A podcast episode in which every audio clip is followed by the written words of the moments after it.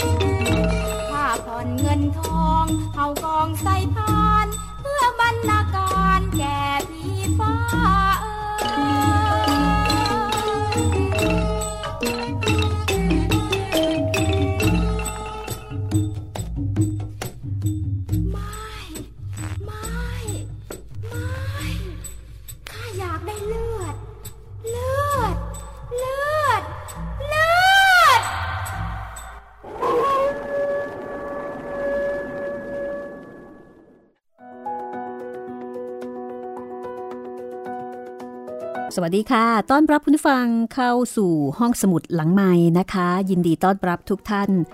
เข้าใช้บริการ ห้องสมุดที่คุณสามารถฟังได้ ฟังได้ทุกที่ทุกเวลาค่ะ แต่ถ้าเกิดว่าต้องการจะฟังแบบสดๆ ใหม่ๆนะคะ ทุกวันจันทร์ถึงวันศุกร์ค่ะ9โมงเช้าถึง 10โมงเช้านะคะ แล้วก็หลังจากนั้นก็สามารถที่จะคลิกฟังได้ตลอดเวลา วันนี้มาฟังกันต่อค่ะ เข้าใจว่าหลายคนคงกำลัง ใจจดใจจ่อนะคะว่าเอ๊จะเกิดอะไรขึ้น แล้วผู้ที่กลับมาคือใคร วันนี้เป็นตอนที่ 8 จากการนำเสนองานเขียนของครูเหมเวชกร จากหนังสือปีศาจของไทย กับตอนที่ชื่อว่า ผู้ที่กลับมา ซึ่งเป็นประสบการณ์ของนายทองคำ ที่เขาไปทำงานกึ่งเลขากึ่งคนใช้ อยู่กับนาย ซึ่งเป็นเศรษฐี อยู่ในบ้านที่เป็นบ้านเก่าแก่ เป็นตึก กึ่งกึ่งคฤหาสน์นะคะ มีคนตายอยู่ที่นี่แน่นอนหลายชั่วคนแล้วค่ะ บรรยากาศก็ค่อนข้างจะวังเวง อยู่เหมือนกัน แล้วก็มีหญิงสาวคนหนึ่งมารอพบนายของเขา บอกว่านัดกันไว้ แล้วไม่ว่าอย่างไร ก็จะต้องเจอให้ได้ แต่นายเขาก็ไม่มาสักที นายทองคำเปิดห้องให้หญิงผู้นั้นพัก โดยที่เขาก็นอนรอนาย ไม่กล้าคือไม่กล้าที่จะไปนอน เพราะหญิงผู้นี้ก็เป็นคนแปลกหน้า ในยามค่ำคืน นายทองคำต้องนั่งเรียกว่าเป็นการนั่งนก พิงโซฟา เพื่อรอนายกลับมา แล้วก็ต้องรอดูด้วยว่าผู้หญิงคนนั้นจะเป็นอย่างไร เหตุการณ์จะเป็นอย่างไรต่อไปนะคะ ติดตามได้เลยค่ะ กับตอนที่ชื่อว่า ผู้ที่กลับมา ปีศาจของไทย เหม เวชกรค่ะ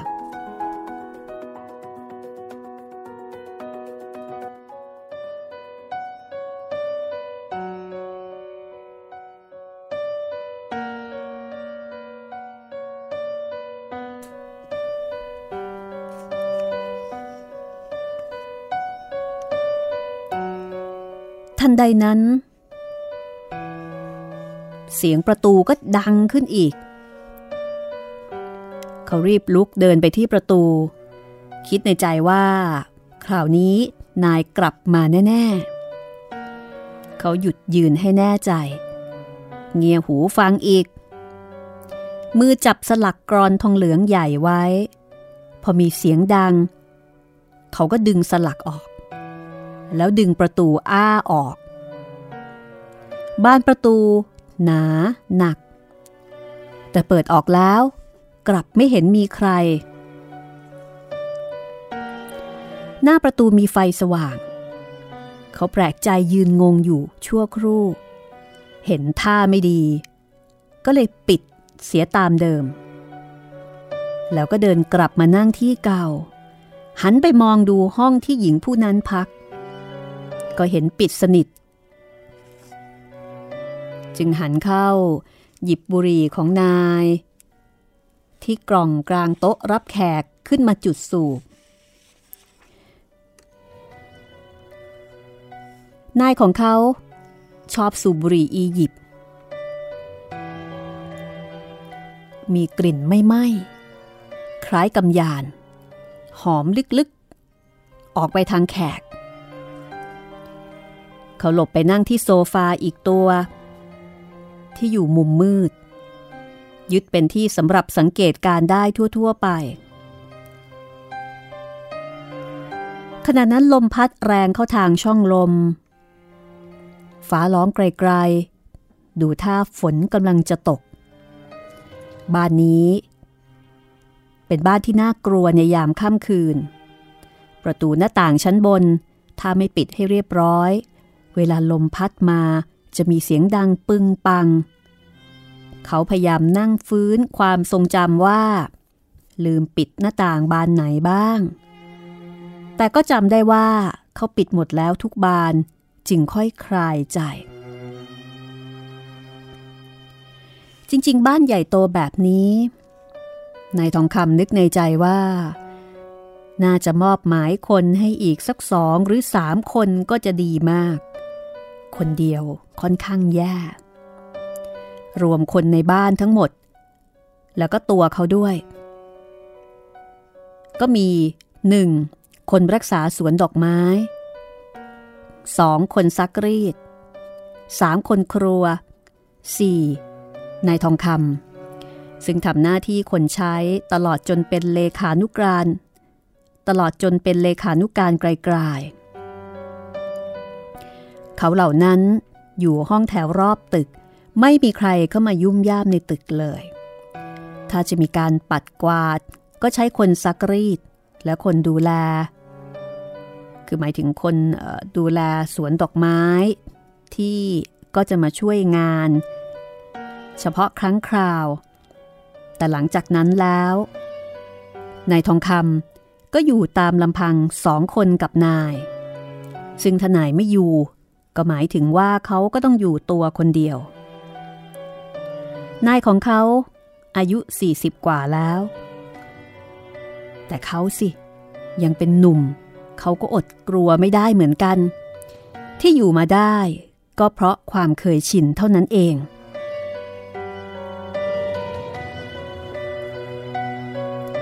ในขณะที่กำลังคิดอะไรยุ่งยุ่งอยู่ นาฬิกาก็ตีขึ้นโดยไม่รู้ตัว เล่นเอานายทองคำถึงกับสะดุ้งว่าบเป็นเวลาสองยามแล้ว เขาลุกไปหยิบบุหรี่สูบอีก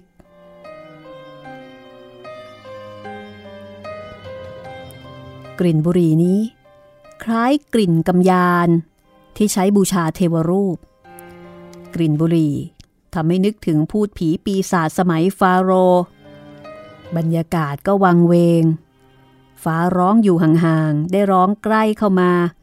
ฝนคงจะตกแน่ทีเดียว แต่นายก็ยังไม่กลับ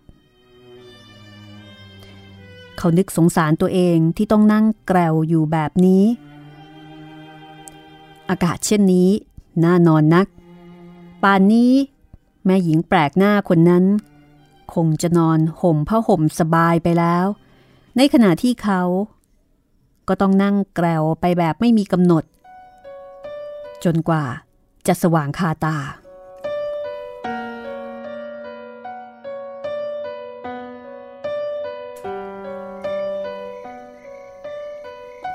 เวลาล่วงไป ฝนซาเม็ดแล้ว อากาศเย็นเยือกหนาวสะท้าน จิตใจของเขาหวนคิดไปถึงเรื่องรักๆ ใคร่ๆ คืออยู่คนเดียวก็จิตใจฟุ้งซ่าน ชีวิตของเขาผ่านมาแล้ว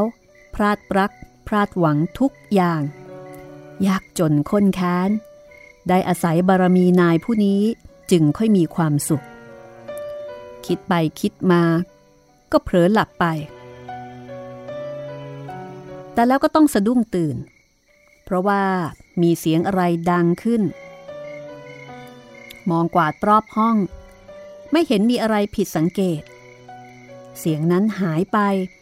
มีแต่เสียงฟ้าคำรามอยู่ไกลๆ ชั่วเวลานั้นเอง เสียงห่วงประตู ก็ดังขึ้นอีก คราวนี้ ดังถี่ขึ้น เขารีบเดินไปเปิดประตู ลมภายนอกเย็นวูบเข้ามา และข้างหน้า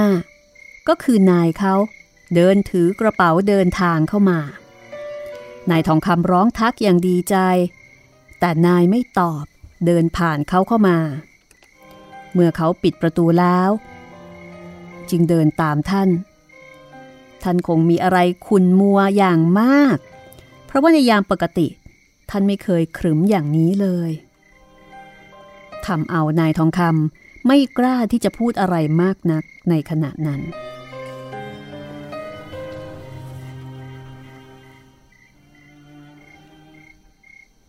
รถคงผิดเวลานะครับ เออ ผิดเวลา นายก็ยังคงตอบสั้นๆ แล้วก็มีท่าทีเคร่งครึมจนน่ากลัว นายทองคำก็รายงานต่อไปว่า เมื่อหัวค่ำมีหญิงมาหาท่านคนหนึ่ง แล้วไง กระผมบอกว่าท่านไม่อยู่ ดูแกตกใจมาก ทั้งมีท่าทางเสียใจที่ไม่ได้พบ แกว่าแกไม่รู้จะไปไหน เมื่อไม่ได้พบท่าน ผมเลยจัดห้องให้นอนคอยพบท่าน แล้วผมก็นั่งเฝ้าทั้งคืน จนถึงตอนนี้ครับ พอนายทองคำรายงานจบ นายก็ไม่ได้ว่าอะไร ยังคงยืนครึมอยู่อย่างเก่า สีหน้า ค่อยๆ เปลี่ยนจากครึมเป็นอ่อนโยน แต่เศร้าโศก แล้วก็ถอนใจยาว เดินห่างออกไป ไปหยุดยืนที่ผนัง เงยหน้าขึ้นดูภาพสีน้ำมัน ซึ่งเป็นรูปภรรยาของท่าน ที่มีความสวย หวาน ดวงตาโศกน้อยๆ ยิ้มน้อยๆ ภาพนี้เป็นภาพที่นายของนายทองคำมองดูทุกวัน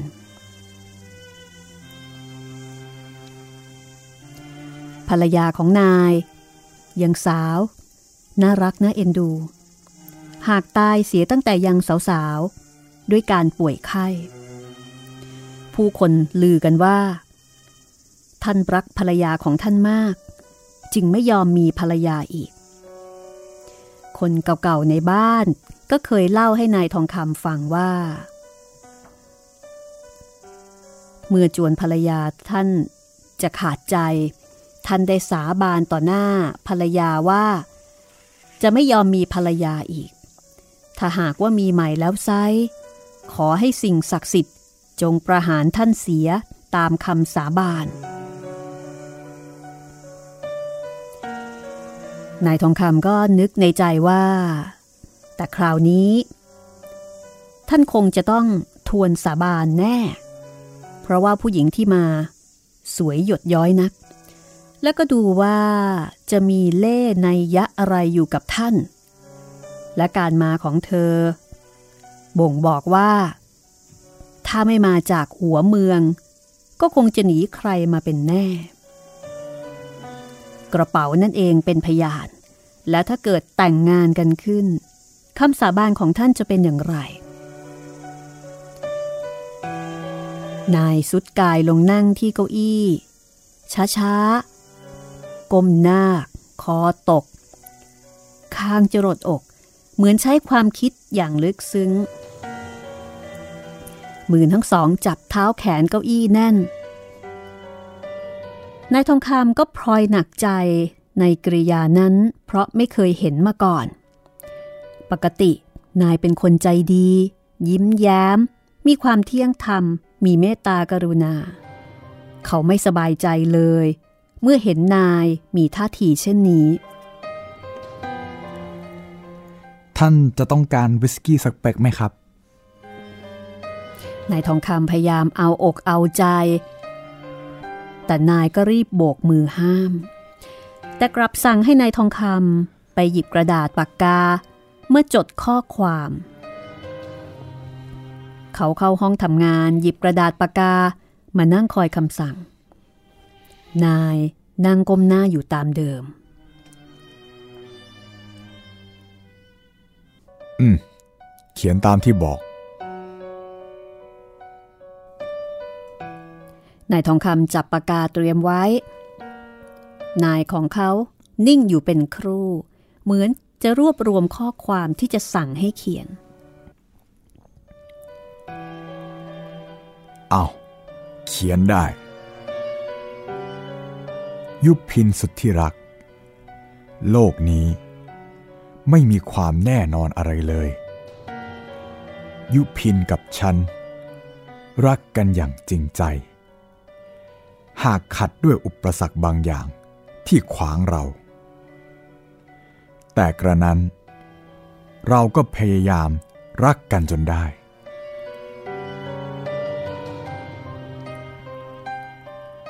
ฉันขอบอกว่า ฉันรักยุพินสุดหัวใจ หมดทางจะพูดออกมาเป็นคำพูดได้ ยุพินเอ้ย ยุพิน รักฉันจริง ๆ ที่ดูกันมาในระยะหลายปี ยุพินไม่รังเกียจฉันที่เป็นคนแก่ นายหยุดพูดไปชั่วขณะ เหมือนกับจะขัดเกลาถ้อยคำให้กลมกลืน นายทองคำซึ่งทำหน้าที่เขียน รู้สึกใจหายอย่างไรบอกไม่ถูกตามถ้อยคำที่ท่านได้พูดมาแล้วเอาต่อไป ยุพินเอ๋ยทั้งฉันและยุพิน มีกรรมทั้งคู่ ฉันเองไม่เคยคิดว่า จะพบรักอีกในชีวิต เพราะอายุฉันมันเลยไปแล้ว แต่ยุพินรักฉัน ในที่สุด กรรมของฉัน ก็แผ่มาถึงยุพิน วิมานของเราทลายเสียแล้ว ฉันตายแล้ว ตายตั้งแต่บ่ายวันนี้ ตายโดยกระทันหัน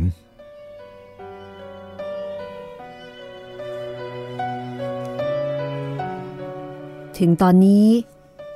นายทองคำก็สะดุ้งทั้งตัว เงยหน้ามองนาย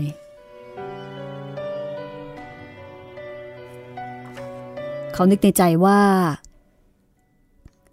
ท่านของเขาที่เป็นคนเมตตากรุณาและเที่ยงธรรม คงจะออกอุบายในจดหมาย เพื่อปัดหญิงนั้น ให้ไปพ้นตัวท่านกระนั้นหรือ คือหมายถึงว่า แกล้งบอกผู้หญิง ว่าตัวเองตายไปแล้ว แต่ดูตามนิสัยใจคอของท่าน ก็ไม่น่าจะเป็นอย่างนี้ ในขณะที่นายทองคำกำลังลังเล นายของเขาก็ดุขึ้นว่า อย่าลังเล เขียนตามที่ฉันบอก บ้านนั้น ฉันซื้อและตกแต่งจดทะเบียน เป็นของยุพินเรียบร้อยแล้ว และเงินที่ฝากแบงค์ไว้ในนามของยุพินแล้วนั้น ตัวเช็ค อยู่กับนายทองคำแล้วเขาจะมอบให้กับยุพินเอง เงินก้อนนี้ ยุพินจะเลี้ยงตัวเองได้ไปนาน กว่ายุพินจะมีสามีใหม่ หรือจะไม่มี ก็ยังบำรุงยุพิน ไปได้นานมากนายทองคำถอนใจเฮือกใหญ่ คิดอะไรไม่ถูก ได้แต่เขียนไปตามคำสั่ง ทั้งไม่รู้ต้นสายปลายเหตุ เขางงไปหมด จะว่าท่านปัดหญิงนี้ไปอย่างไม่ต้องการ ก็ไม่ใช่ ที่ไหนได้ ท่านทำอย่างมนุษย์ที่ใจเป็นธรรมอยู่อย่างเดิม แกสงสัยหรือครับผม ผมแปลไม่ออกจริง ๆ ฉันตายแล้วจริงนายทองคำจ้องมองดูนาย ตั้งแต่หัว ตลอดเท้า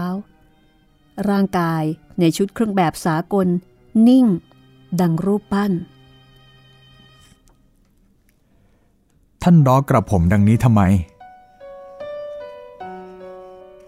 นายทองคำถามนายตรงๆ แต่นายไม่ตอบ เสียงฟ้าคำรามไกลๆ เหมือนฝนจะตกอีก ทองคำที่ฉันพูดเมื่อกี้น่ะ ไม่ได้ล้อแกเล่น ฉันพูดจริง ๆ และมันก็เป็นความจริง โน่น แกมองดูโน่นสิ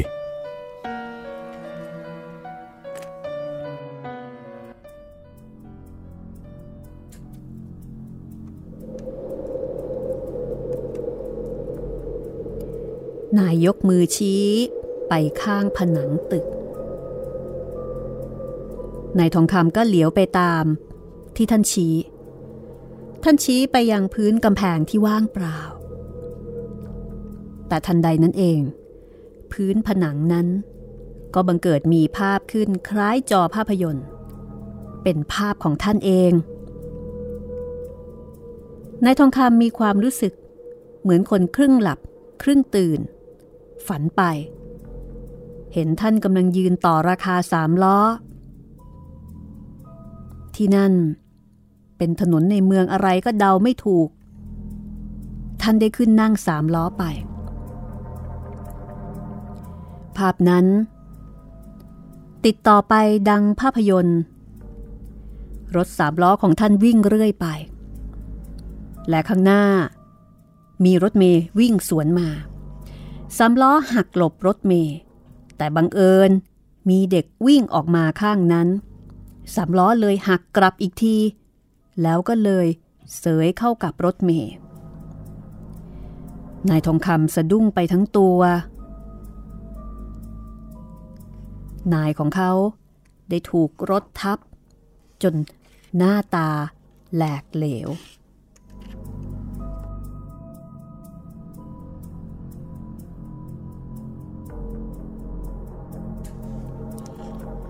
อะไรกันนี่ นายทองคำทนไม่ไหวแล้ว เขาทะลึ่งลุกขึ้นยืน ภาพที่กำแพงหายไปทันที เขาตัวแข็ง คล้ายๆจะกระดิกกระเดี้ยไม่ไหว ค่อยๆหันมาดูนาย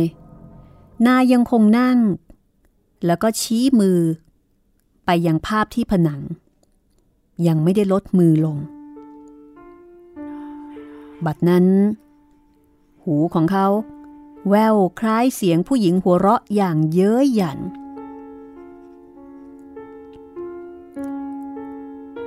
ผู้หญิงแปลกหน้าที่ชื่อยุพินกำลังหัวเราะเยาะนายเขา ที่นายเขาคิดจะพระทิ้งเธออย่างนั้นหรือ แต่เธอต้องแอบฟังเรื่องอยู่ และเห็นเหตุการณ์หมดแล้วนายทองคำรีบหันไปมองหาต้นเสียง แต่เปล่าเลย ไม่มีใครอยู่ในที่นั้น ประตูห้องยุพินก็ปิดสนิท แล้วใครหัวเราะ เขาหันกลับมาดูนาย นายหายไปเสียแล้ว นายทองคำกลัวสุดขีด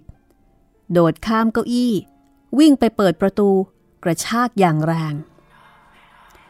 พอประตูเปิดจึงรู้ว่า เป็นเวลารุ่งเช้าแล้ว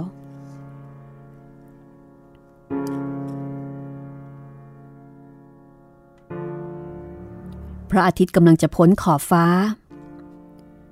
เขาวิ่ง ตรงเข้าไปปลุกคนสวน ตะโกนปลุกต่อ ๆ ไปทางบ้าน แล้วก็ปลุกหญิงสาวที่ชื่อยุพินด้วย แต่เธอทำท่าเหมือนกับจะไม่เชื่อ แม้ว่าจะหน้าซีด ไม่มีสีเลือด เขาได้เอากระดาษที่เขียนข้อความตามที่นายสั่งให้ดู ทุกคนได้อ่านดูตามนั้น แล้วก็เกิดวิพากษ์วิจารณ์กัน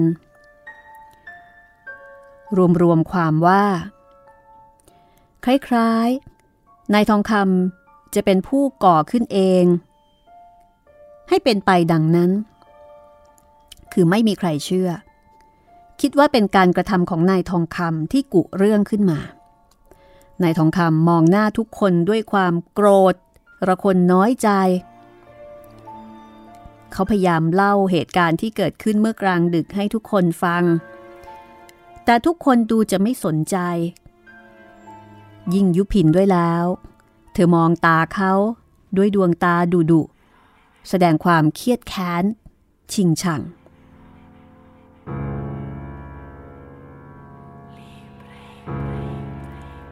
มีการทุ่มเถียงกันเป็นเวลานาน บางคนก็ถามอย่างตะคอกว่า บอกหน่อยเถอะทำไมทำอย่างนี้ เล่ห์เหลี่ยมอะไรกันนายทองคำอยากจะคลั่งตาย พอดีหนังสือพิมพ์มาส่งนายทองคำไหวดี โดดเข้าหยิบดูข่าวก่อนคนอื่น ทันใดนั้น เขาก็ต้องร้องขึ้นด้วยความเสียใจ ตกใจ เพราะว่าหนังสือพิมพ์ฉบับนั้น มีข่าวพาดหัวตัวโป้ง ถึงการสิ้นชีวิตของนาย โดยอุบัติเหตุรถชนกัน และเหตุการณ์รายละเอียดก็เป็นไปดังที่เขารู้อยู่แล้ว พอทุกคนรู้ว่า นั่นคือเรื่องจริง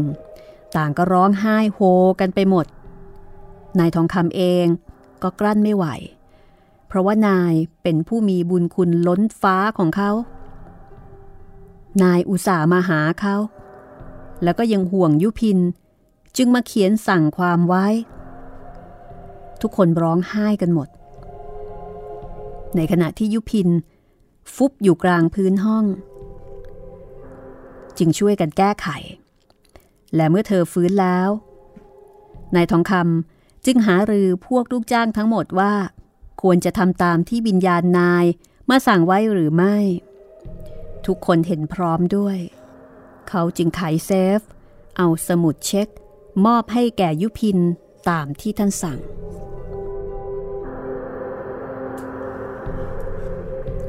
ต่อจากนั้น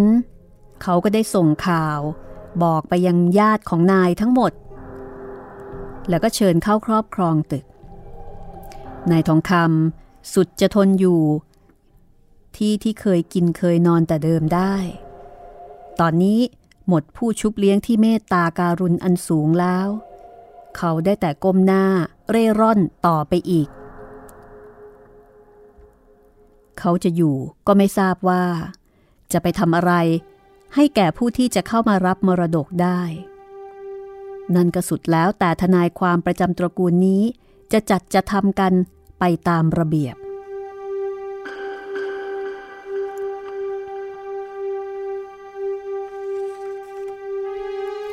เป็นอันว่านายทองคำก็จะต้องตกงาน แล้วก็ออกจากบ้านนี้ไป นี่คือเรื่องผู้ที่กลับมา จากหนังสือปีศาจของไทย โดย เหม เวชกร เดี๋ยวตอนหน้า มาฟังเรื่อง เลขานุการผีกันต่อค่ะ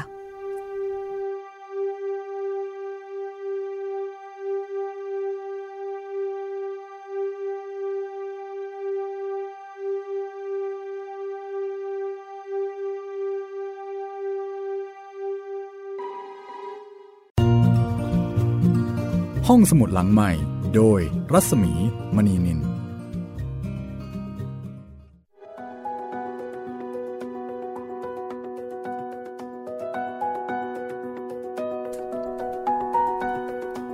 ณกำลังติดตามห้องสมุดหลังใหม่นะคะ จบไปอีกหนึ่งเรื่องกับเรื่องผู้ที่กลับมา เป็นยังไงกันบ้างคะ ฟังงานเขียนของเหมเวชกร จริงๆ แล้วห้องสมุดหลังใหม่เคยนำมาเล่าให้ฟังเมื่อหลายปีก่อนโน้น โดยหยิบบางเรื่องเอามาเล่ากัน แต่ครั้งนี้นะคะ เราเล่าตามต้นฉบับ เล่าเรียงกันไป ให้คุณได้ฟังกันแบบเต็มอิ่มค่ะ ตอนนี้หนังสือหาซื้อยากมากนะคะ ขาดตลาด ก็สามารถที่จะมาติดตามฟังจากห้องสมุดหลังใหม่นี่แหละค่ะ ถือว่าเป็นการอนุรักษ์ งานเขียนของครูเหมเวชกร ในรูปแบบของสื่อเสียง นี่เป็นเรื่องผีที่มีคุณค่านะคะ เพราะเหมือนกับเป็นการบันทึกประวัติศาสตร์สังคม เนื่องจากท่านใช้สถานที่จริง เหตุการณ์จริง ๆ หมายถึงว่าบริบทของเหตุการณ์นี่จริง ๆ ที่ไม่จริงหรือว่าจินตนาการเพิ่มเติมมา ก็เฉพาะแต่เรื่องราวของตัวบุคคลนั่นละค่ะ เพราะฉะนั้นฟังเรื่องผีของเหมเวชกรแล้ว ได้อะไรมากกว่าความกลัวนะคะ รายการห้องสมุดหลังใหม่ วิทยุไทย PBS มีหนังสือหลากหลายแนว ให้คุณได้ฟังกัน ตอนนี้เอาใจคอเรื่องผี และสำหรับคนที่ไม่ชอบเรื่องผีก็อยากให้ลองฟังนะคะ เพราะว่าเรื่องผีของครูเหมเวชกร ไม่ใช่ผีที่ตั้งหน้าตั้งตาหลอกกัน แต่มีที่มาที่ไป แล้วก็เป็นเรื่องของความรัก ความห่วงใย ความผูกพันระหว่างกัน เราไปฟังเรื่องต่อไปกันเลยค่ะ กับเรื่องที่ชื่อว่า เลขานุการผี นี่เป็นเหตุการณ์อีกตอนหนึ่งของนายทองคำค่ะ ที่ได้เร่ร่อน หลังจากที่ นายของเขา ได้ตายจากไป นายทองคำไม่ต้องการจะอยู่ทำงานกับนายคนใหม่ในสถานที่เก่า จึงย้ายออกมาอยู่กับเพื่อนๆ แล้วก็เร่ร่อนหางานทำต่อไป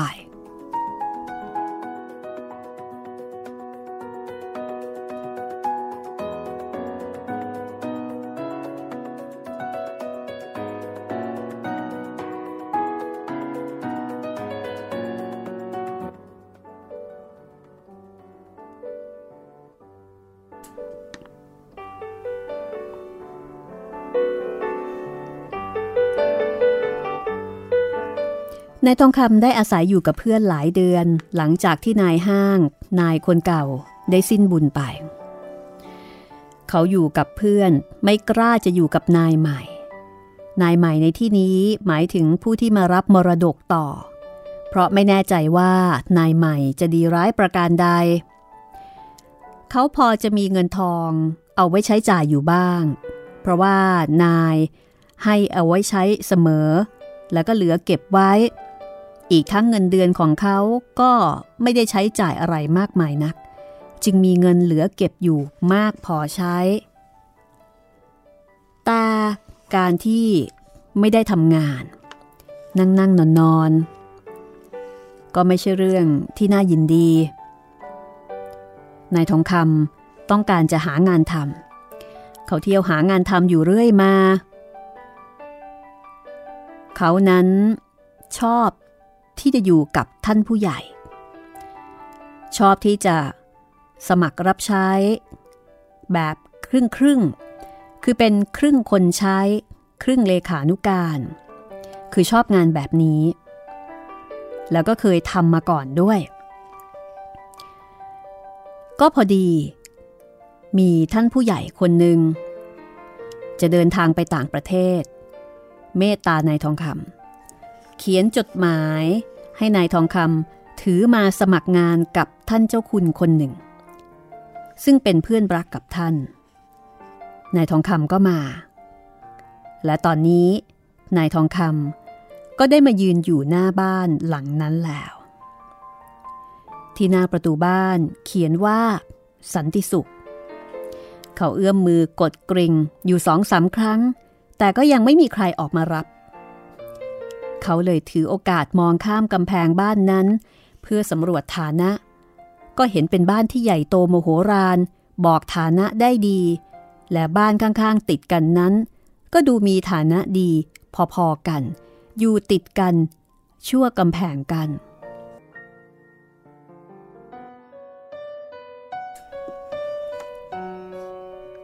แต่บ้านที่เขามาหานี้ มองข้างกำแพง จะเห็นว่า บ้านใหญ่โต ดูคล้ายวังเจ้าวังนายชะตาของเขาดูเหมือนจะหนีไม่พ้นบ้านโบราณใหญ่ ๆ แบบตำหนักเจ้านาย ที่นี่ก็เป็นเช่นนั้น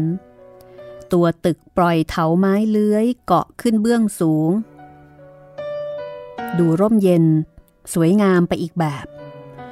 หน้าต่างตอนบนของตึก ปิดไม่เปิดเหมือนบ้านใกล้เคียง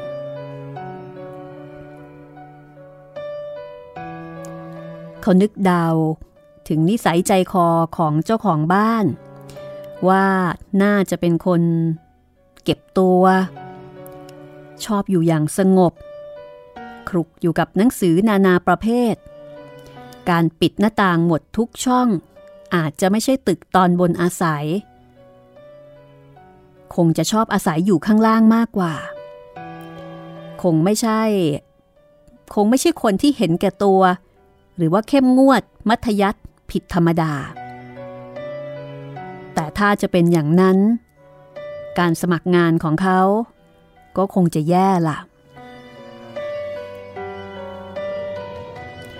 ข่าวบอกว่า เจ้าของบ้านเป็นคนมั่งคั่งอยู่ นายทองคำใจคอไม่ดีว่าเขาจะถูกสอบวิชายังไงบ้าง นึกอุ่นใจอยู่ ที่มีจดหมายแนะนำตัว ที่มีท่านผู้ใหญ่ เขียนส่งมาให้ คือเขียนมาให้นายทองคำใช้ถือมาหางาน ก็เหมือนกับเป็นใบรับรองทำนองนั้น ในใจเขานึกอยากจะแกะออกอ่าน ว่ามีข้อความอย่างไรบ้าง แต่ก็เกรงว่าจะมีพิรุษแล้วก็ออกจะเป็นการเสียมารยาท ก็เลยไม่ได้แกะออกอ่าน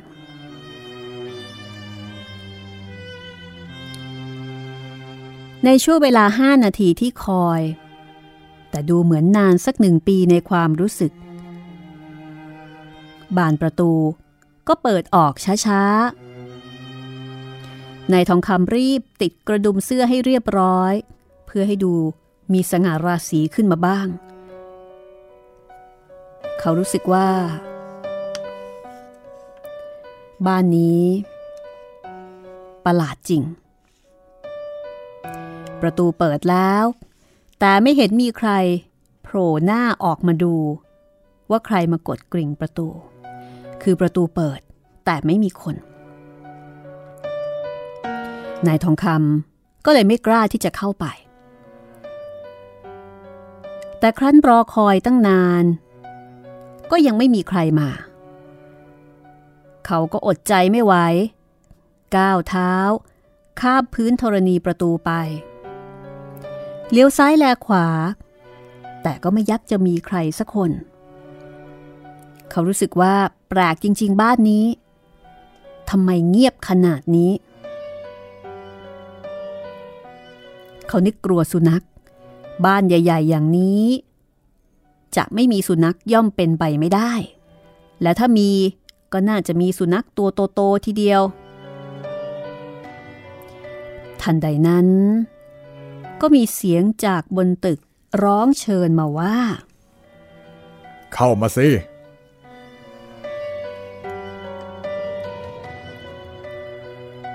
เป็นเสียงของชายห้าวๆมีกังวาน เขาเหลียวดู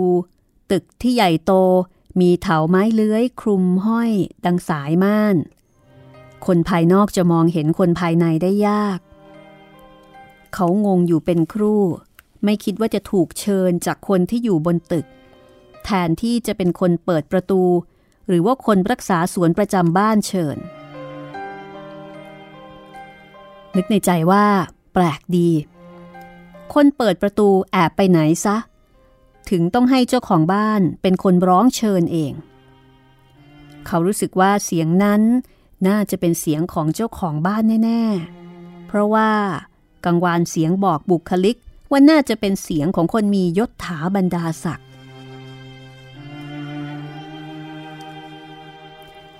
เขาค่อยๆเดินใกล้ตัวตึกเข้าไปอย่างช้า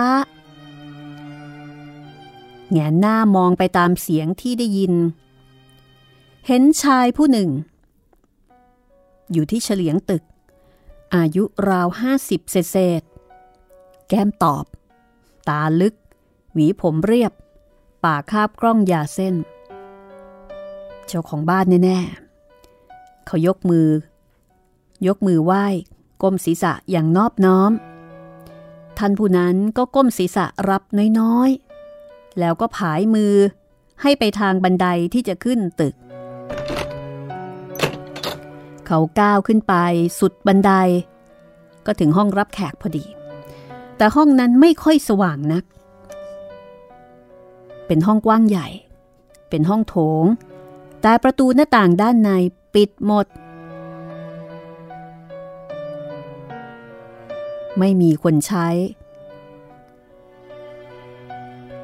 มีแต่เสียงไอเบาๆ จากเจ้าของบ้าน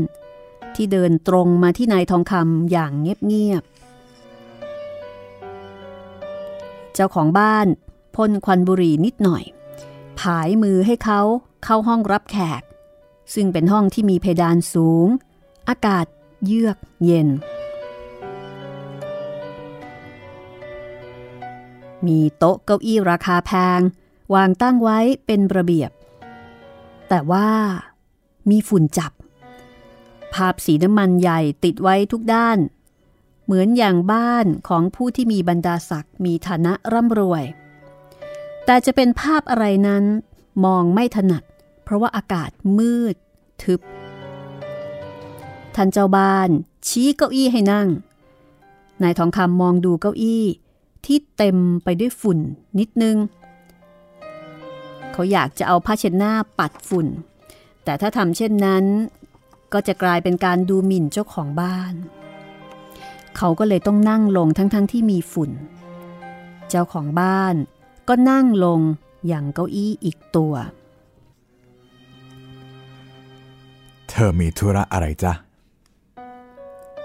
ท่านเจ้าบ้านถามช้าๆ ดวงตาคู่โหลลึกและคมดังเหี่ยว จ้องมองดูนายทองคำเหมือนกับจะค้นความจริงก่อนคำตอบ นายทองคำไม่ตอบในทันที แต่รีบก้มตัวส่งจดหมายให้ ท่านรับไปอ่านแล้วสักครู่ ก็เงยหน้าขึ้นมอง พร้อมกับยิ้มน้อยๆ นายทองคำหลบสายตาที่แข็งคม แม้จะเป็นยิ้ม ก็เป็นยิ้มที่มีอำนาจ หน่าเกรงขาม เขาหน้า บอกความเป็นมนุษย์ที่เลือดเย็นแต่เฉียบขาด ธอชื่อทองคำหรือ ครับผม เธอเป็นคนมีหัวใจมั่นคงดีหรือ นายทองคำรู้สึกอึกอักที่ถูกถามดังนั้น เพราะไม่แน่ใจว่าหมายความว่ายังไงกันแน่ จะหมายถึงว่าเขาเป็นคนซื่อหรือไม่ซื่อ หรือว่าใจคอรวนเบรทิ้งงาน ไม่ก็มือไวใจเร็ว กระผมมั่นคงดี ครับผมนายทองคำก็ตอบแบบขอไปทีก่อน อีกฝ่ายพงกศีรษะรับน้อยๆ เมื่อไรเธอจะมาได้ ฉันต้องการจะสอบความมั่นคงของเธอสักหน่อยนายทองคำก็ถึงกับหนักใจขึ้นมาทันที จะถูกสอบความมั่นคง มันหมายถึงอะไร แค่ไหน หรือต้องการจะรู้ว่า วิชาแน่นหรือไม่แน่น หรือว่าจะอะไรกันแน่ เขาก็เลยตอบกลับไปว่า กระผมมีความรู้น้อย ครับผม ไม่ทราบว่า จะเพียงพอจะรับใช้ใต้เท้าได้หรือไม่ ก็ตอบแบบออกตัวไว้ก่อน แต่อีกฝ่ายตอบว่า อ๋อ เธออาจนึกถึงหน้าที่กระมัง ที่ฉันพูดว่าจะสอบ เปล่าเลย งานของเราไม่มีอะไรมาก เชื่อว่าเธอต้องทำได้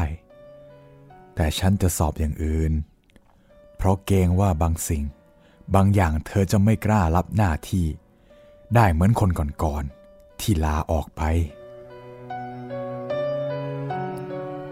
ท่านเจ้าบ้านพูดอย่างเคร่งครึมทำเอานายทองคำอึ้ง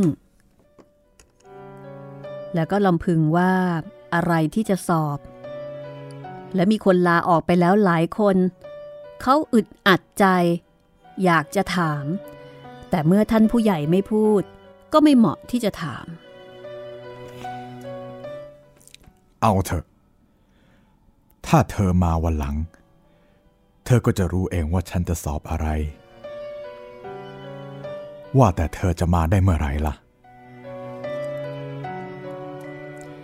แล้วท่านผู้ใหญ่ ก็จุดกล้องยาเส้นสูบ พรุ่งนี้ครับผมนายทองคำรีบตอบ รอไปนานก็กลุ่มใจเปล่าๆ จะสอบได้ไม่ได้ ก็ให้มันรู้แล้วรู้รอดไปเลย ดีทีเดียว ฉันต้องการเหมือนกัน เร็วได้ก็ดี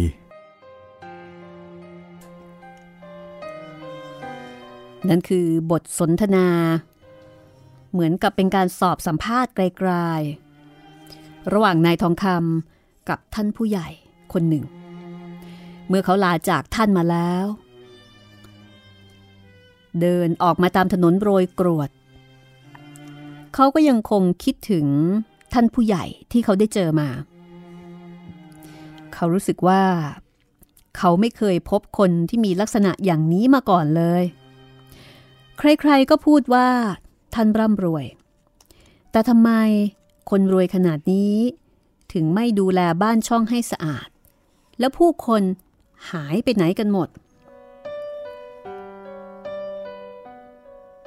หรือว่าเขาจะ คือเขาจะโดนที่นั่งเลขานุการเถื่อน คือทำหน้าที่ปัดกวาดบ้านช่องเสร็จสับในตัว คือไม่แน่ใจว่าตำแหน่งที่จะให้ไปทำนี้เนี่ย ต้องทำอะไรบ้าง เพราะว่า เท่าที่นั่งคุยกับท่านหลายนาที นายทองคำไม่เห็นวี่แววของคนในบ้านเลย พอเดินมาถึงประตูกำแพง เขาก็สงสัยแปลกใจ ถึงระเบียบเรียบร้อยและความเป็นอยู่ของบ้านนี้ คนเปิดประตูรับแล้วหายไปเสียเฉยๆ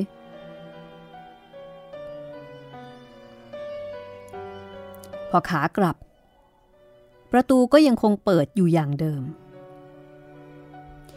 พอก้าวพ้นธรณีประตูแล้วออกเดิน โดยไม่สนใจว่าใครจะปิดไม่ปิดก็ช่าง แต่แล้วก็ได้ยินเสียงประตูปิดดังแอด พอหันกลับไปดู เพื่อที่จะดูหน้าคนปิดประตู ว่าจะมีหน้าตายังไงทำไมถึงทำอะไรแปลกๆแบบนี้ แต่เขาก็ดูไม่ทัน เพราะประตูได้ปิดแล้ว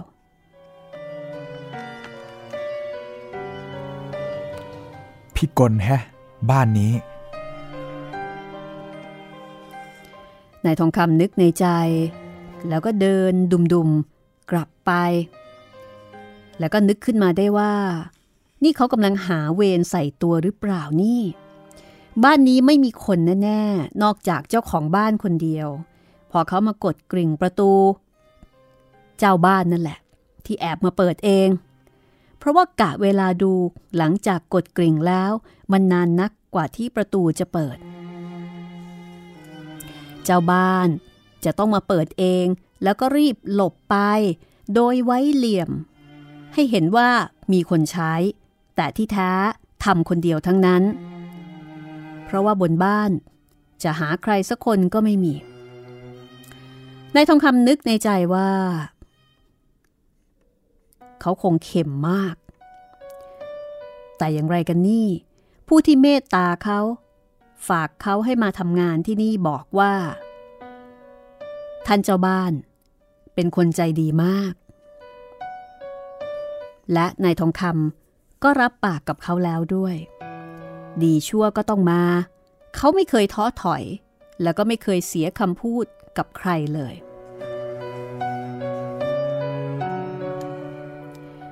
วันรุ่งขึ้น เขาก็ตรงมาที่บ้านนี้อีก การเปิดประตูก็เป็นเหมือนเดิม คือประตูเปิดแต่มองไม่เห็นคน เขาแน่ใจแล้วว่า คงเป็นเจ้าของบ้านนี่แหละ วิ่งมาเปิดแล้วก็วิ่งกลับขึ้นตึกไปแอคท่าให้เห็นว่ามีคนเปิดมีคนใช้ นายทองคำก็เลยดันบานประตูปิดให้เอง แล้วก็ตรงขึ้นตึกเลย แล้วก็พบท่านเจ้าบ้าน นั่งรออยู่ที่ห้องรับแขกอยู่ก่อนแล้ว เธอตรงเวลาดีมากพ่อนุ่มท่านผู้ใหญ่เจ้าของบ้านทักขึ้นก่อน นายทองคำย่อตัวลงไหว้แล้วก็นั่งเก้าอี้ ท่านเลื่อนกล่องบุหรี่ให้สูบ เขาเปิดกล่องเงินใหญ่ หยิบบุหรี่ขึ้นจุดสูบ และท่านก็กล่าวขึ้นว่า ฉันจะสอบเธอละ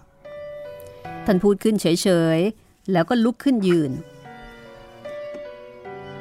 นายทองคำก็ลุกบ้างทั้งๆทที่ก็ไม่รู้ว่าจะถูกสอบอะไร ท่านเดินไปช้าๆ แล้วก็เบาด้วยรองเท้าแตะ พื้นยางทำให้ไม่เกิดเสียง ท่านขึ้นบันไดตึก จะไปชั้นบน โดยมีนายทองคำเดินตามหลังไปช้าๆ คันบันไดเป็นหินอ่อน ลมเย็นพัดมาทางช่องบันได เย็นวูบคล้ายลมหนาว ในระหว่างที่เดินตามไปอย่างงงๆนั้น เขาเห็นใยแมงมุมหลายตอน อะไรกันนี่ เขานึกในใจว่า เจ้าของบ้าน คงไม่ค่อยได้ขึ้นมา ก็เลยมีแต่ใยแมงมุมแบบนี้ แน่นอนที่สุด ท่านอยู่ตัวคนเดียว กับตึกที่ใหญ่ราวปราสาท คงดูแลไม่ทั่วถึง พอขึ้นสุดบันได ก็พบห้องโถงที่ไม่ได้เปิด คือที่ไม่ได้ปิดประตู นายทองคำมองเข้าไปข้างใน ที่มีอากาศสลัวสลัวพบว่าเป็นห้องที่มีการตกแต่งอย่างประณีต มีรายกระหนกฝรั่งตามข้างฝาเป็นบางแห่ง มีช่อไฟติดตามผนังและเพดาน แต่มีหยักใยจับรุงรังไปหมด ฝุ่นก็จับกันหนาเตอะ ตายแน่ นายทองคำนึกในใจ ถ้ามาอยู่จริง สงสัยว่า การทำความสะอาดคงจะต้องเป็นหน้าที่ของเขาด้วย เพราะว่ามองไม่เห็นคนอื่น ท่านผู้ใหญ่เจ้าของบ้าน เดินนำผ่านห้องโถงไป แล้วท่านก็เลี้ยวเข้าอีกห้องหนึ่งที่มืดตื้อ แต่ท่านก็รีบเปิดหน้าต่างโดยเร็ว มีแสงสว่างขึ้น แต่สิ่งแรกที่พบในห้องนั้น ก็คือโลงศพ ที่นี่คือห้องเก็บศพ คุณพระช่วย นายทองคำถึงกับอุทานออกมาว่า นั้นโลงศพอะไรกันทำด้วยกระจก วางอยู่บนเตียง มีที่บูชาทูบเทียนดอกไม้ที่แห้งแล้งอยู่ตามที่ ในโลงกระจกนั้น เห็นศพอยู่ข้างใน ห่อผ้าขาว มัตราสัง แต่ตอนหน้าของศพไม่มีผ้าปิด จึงเห็นหน้าศพที่แห้งๆ เขียวๆ เหลืองๆ คงจะฉีดฟอร์มาลีนไว้ นายทองคำพูดไม่ออก ยืนงง นี่เอง ข้อสอบของเขา ท่านคงจะสอบความมั่นคงว่า เขาจะอยู่กับท่านได้หรือไม่ อยู่ในบ้านที่มีศพเก็บอยู่ มีหน้าหลับคนก่อนๆถึงลาออกหมด ก็เหตุนี้เอง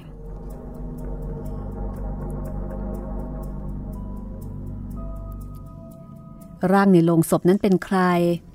และทำไมถึงต้องเก็บเอาไว้ ติดตามได้ ในตอนต่อไปนะคะ กับตอนที่ชื่อว่า เลขานุการผี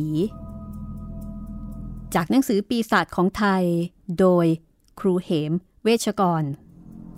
ถ่ายทอดเป็นสื่อเสียงโดยห้องสมุดหลังไม้กับดิฉันรัศมีมณีนิน และจิตรินเมฆเหลืองนะคะ วันนี้ลาไปก่อนแล้วกลับมาติดตามตอนหน้าที่นี่วิทยุไทย PBS ขอบคุณเพลงสร้อยแสงแดง จากอัลบั้มไซโยกออเคสตรา สวัสดีค่ะ